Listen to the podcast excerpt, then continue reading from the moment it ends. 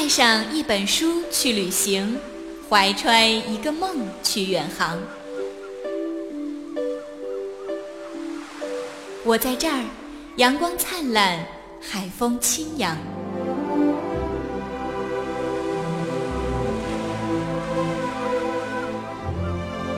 甲板上的阅读时光，邀您共享。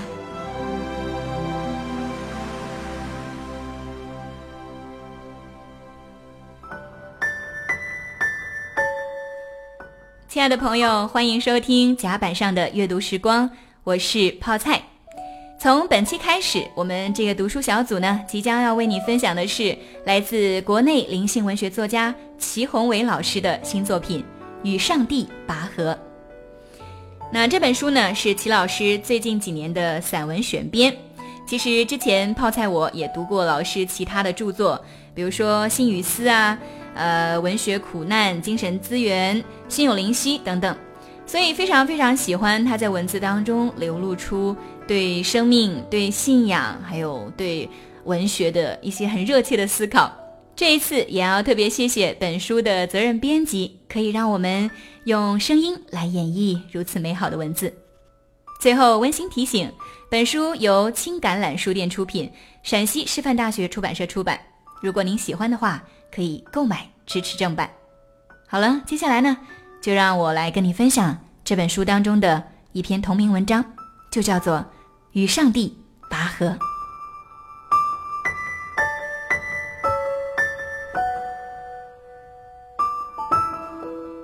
第一位登上珠峰的新西兰登山家叫做艾德蒙·希拉里。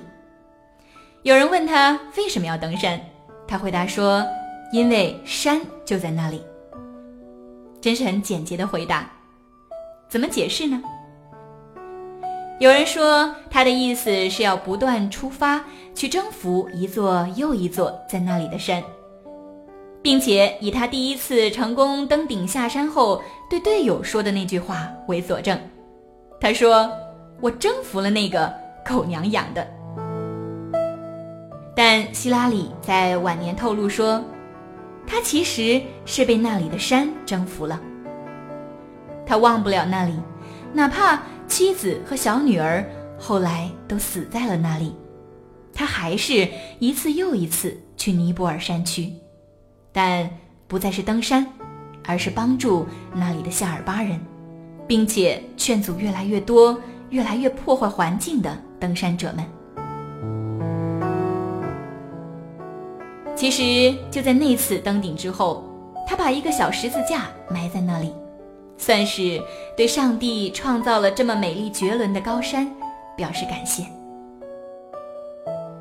我有一位朋友也是登山爱好者，他对我说：“二流三流的登山者自以为是去征服高山，其实真正一流的登山家才知道，这种心态太狂妄自大了。”登山家其实是一直想着怎样被征服，才一次又一次重新出发。最伟大的登山家，最后一定会输。他输的不是高山，而是上帝。我常常想起这话。金庸武侠小说中有一位绝顶高手，名为独孤求败。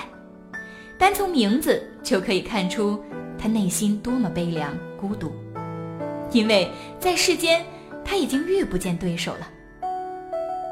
求败是多么深的内心渴望，不只是文学作品，生活中也常常如此。人为什么渴望爱情呢？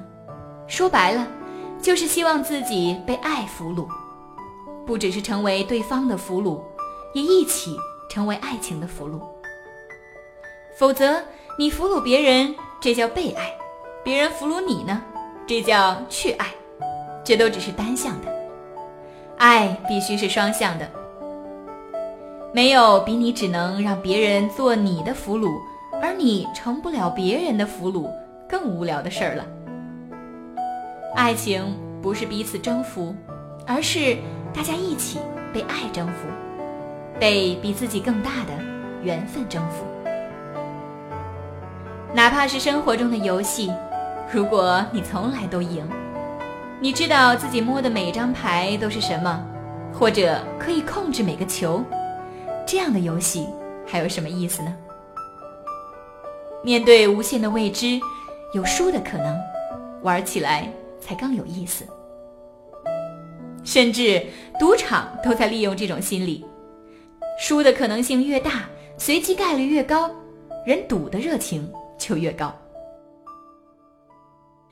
人最大的幸福不是食欲、性欲和物欲的满足，不是权力欲、征服欲和功名欲的满足，而是被征服欲的满足。不是被这个世界，而是被灵性世界征服。随时渴望着被征服，这是人最最隐秘，也是最根深蒂固的欲望。人在本质上是崇拜无限、追逐永恒、渴望不朽的活物。所以，人和动物不同。我们从来没有见过会盖庙的猴子，但任何人群，哪怕是还没有开化的原始部落。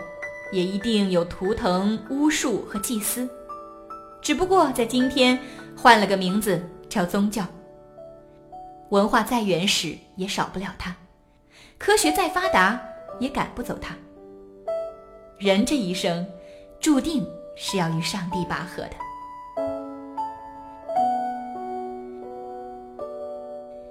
余光中在《与永恒拔河》这首诗当中写道。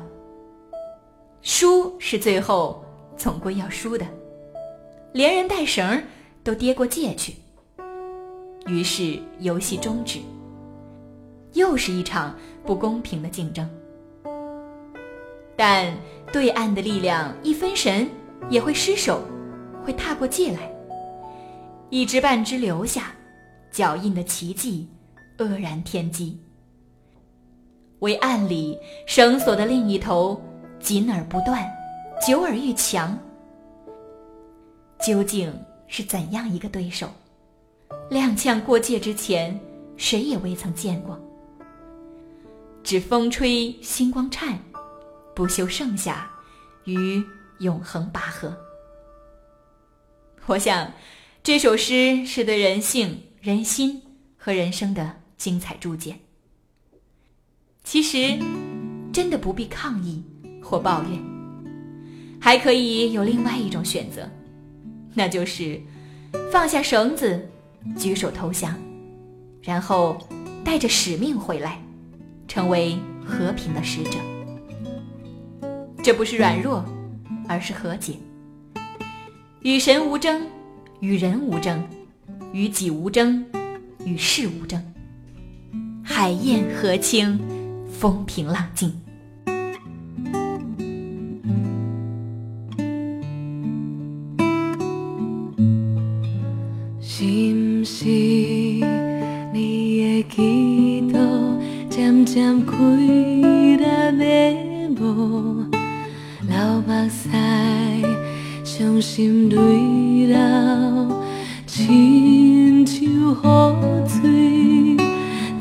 自甘款会当了解你实在的情形，伊的欢呼，别人替你祈祷，是？不是？你的款？充满一个烦恼，亲像船出大海，灰暗失踪。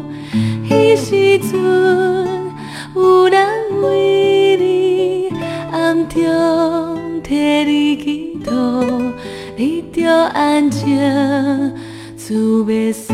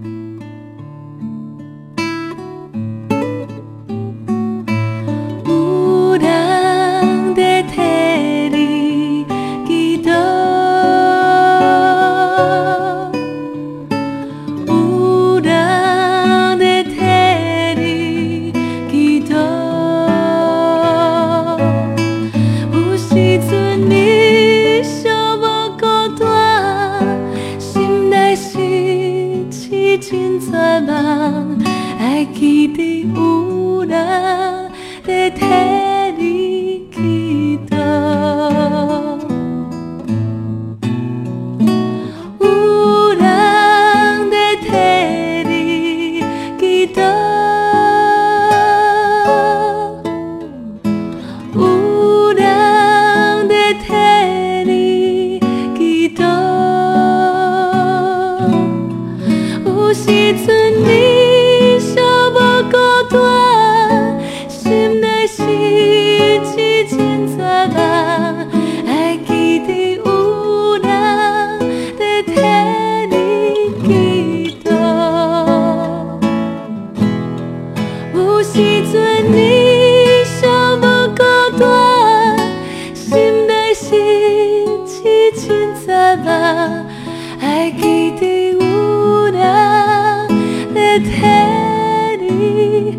记得